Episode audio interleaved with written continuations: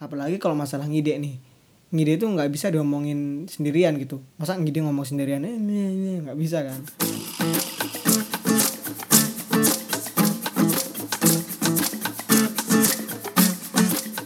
Oke, halo semuanya, balik lagi di podcast Remah-Remah Kehidupan bareng gue Anang dan ini adalah episode kedua. Nah di podcast ketiga ini gue bakal ngomongin tentang pekerjaan gue sekarang sebagai copywriter dari tanggal 25 kemarin berarti kira-kira gue udah 7 bulan. Pengalaman 7 bulan ini sebenarnya pengalaman yang pendek untuk sebuah pengalaman kerja.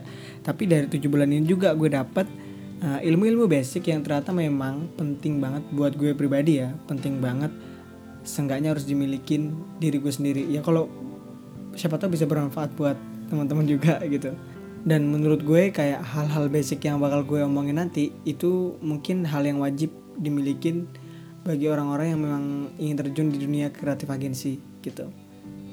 Yang pertama itu adalah harus banget bisa kerja sama.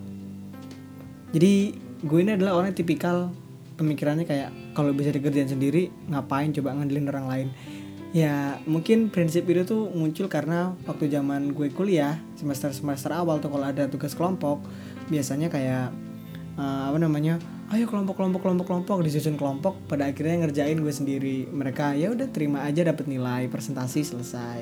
Karena juga ada yang bilang eh gue bantuin cari materi ya. Ketika pas cari materi ternyata sumbernya dari blogspot.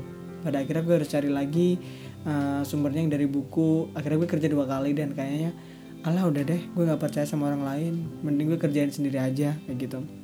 Nah prinsip-prinsip gue yang tadinya kayak kuat gitu sok kuat gitu waktu gue kerja di dunia nyata gitu nggak berlaku.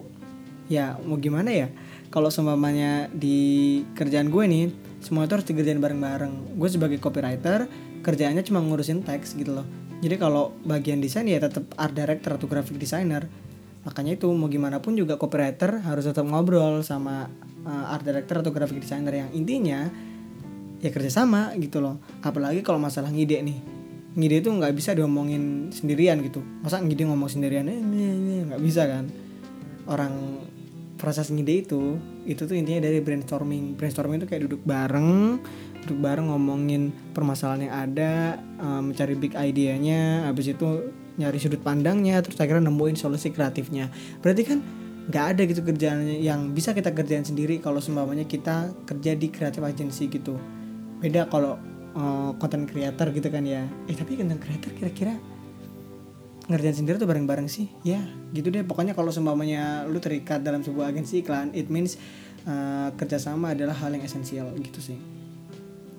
Terus gue juga belajar bahwa kreatif itu bukan tentang idealisme pribadi. Nah, gue tadinya berpikir ketika gue masuk di agensi iklan, namanya agensi kreatif ya, pas pasti isinya adalah orang-orang yang idealismenya tinggi. Pokoknya kita harus membuat iklan yang bagus, yang kreatif, yang out of the box gitu kan.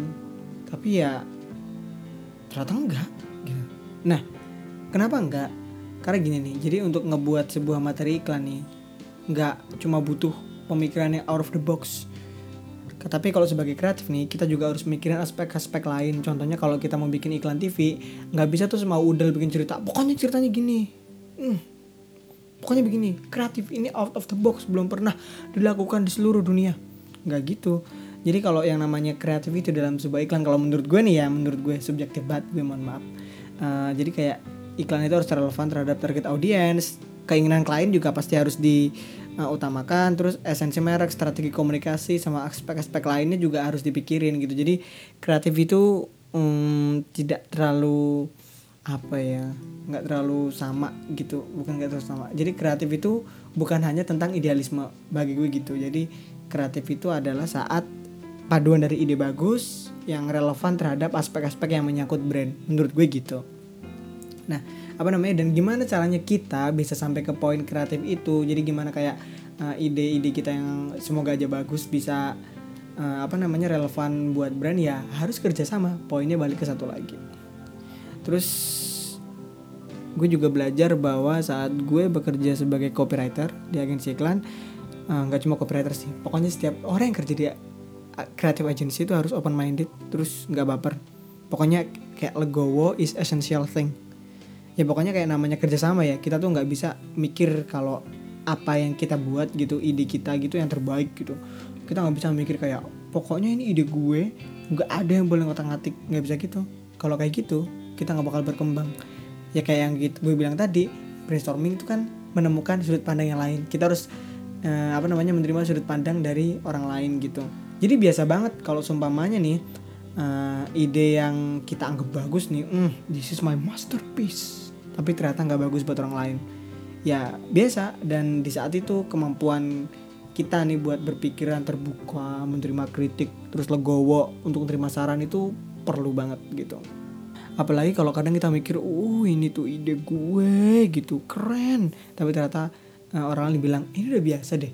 Kayaknya udah pernah deh. Kayak gitu ya mungkin kalau gue pribadi pertama kali kayak gitu gue merasa insecure. Gue merasa bahwa gue adalah jiwa yang bodoh nggak berbakat. Pokoknya kayak kayaknya gue nggak cocok deh kerja di creative agency. Kayaknya mendingan gue apa ya jadi PNS kali ya. Uh, punya cycle life yang uh, teratur gitu. Nggak dinamis gini. Kayaknya gue nggak cocok jadi orang kreatif karena pikiran gue terlalu biasa terlalu mainstream. Tapi ya balik lagi uh, dari situ kita terpancing buat belajar lagi belajar lagi. Dan memang cara kerja agensi kayak gitu gitu. Dinamis banget coy. Terus yang terakhir sih dan yang keempat nih bisa jadi yang terakhir mohon maaf ini podcastnya pendek banget. Nggak uh, boleh puas. No matter what pokoknya nggak boleh puas. Karena seperti yang gue bilang tadi dunia kreatif itu dinamis banget.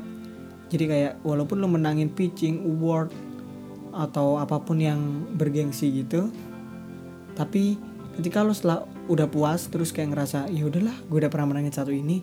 Ya akhirnya kalau stuck di situ dan nggak berkembang karena namanya dunia kreatif itu dinamis berubah terbarukan terbarukan terbarukan terbarukan.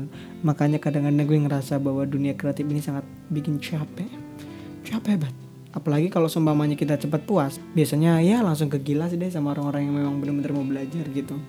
Intinya sih bagi gue ya kayak selama tujuh bulan kerja ini gue ngerasa bahwa tadinya kayak poin-poin dilarang puas lah uh, harus nggak baper itu adalah hal-hal yang basic. Sebenarnya sih uh, poin-poin ini bukan cuma untuk orang-orang yang ingin kerja di uh, creative agency tapi di mana pun kita berada ya memang harusnya kayak gitu. Cuman kan gue dapat pelajaran ini dari uh, saat gue bekerja di creative agency jadi konteksnya di situ gitu. Gue sih berharap ya apa yang gue pikirkan sekarang gitu apa yang gue pelajari selama tujuh bulan ini tuh uh, langgeng deh ada di otak gue terus gitu. Um, bisa gue um, tanamkan dalam diri gitu. Jadi nggak nggak cuma omdo gitu. Dan semoga podcast ini juga podcast singkat ini juga bermanfaat berfaedah bagi teman-teman.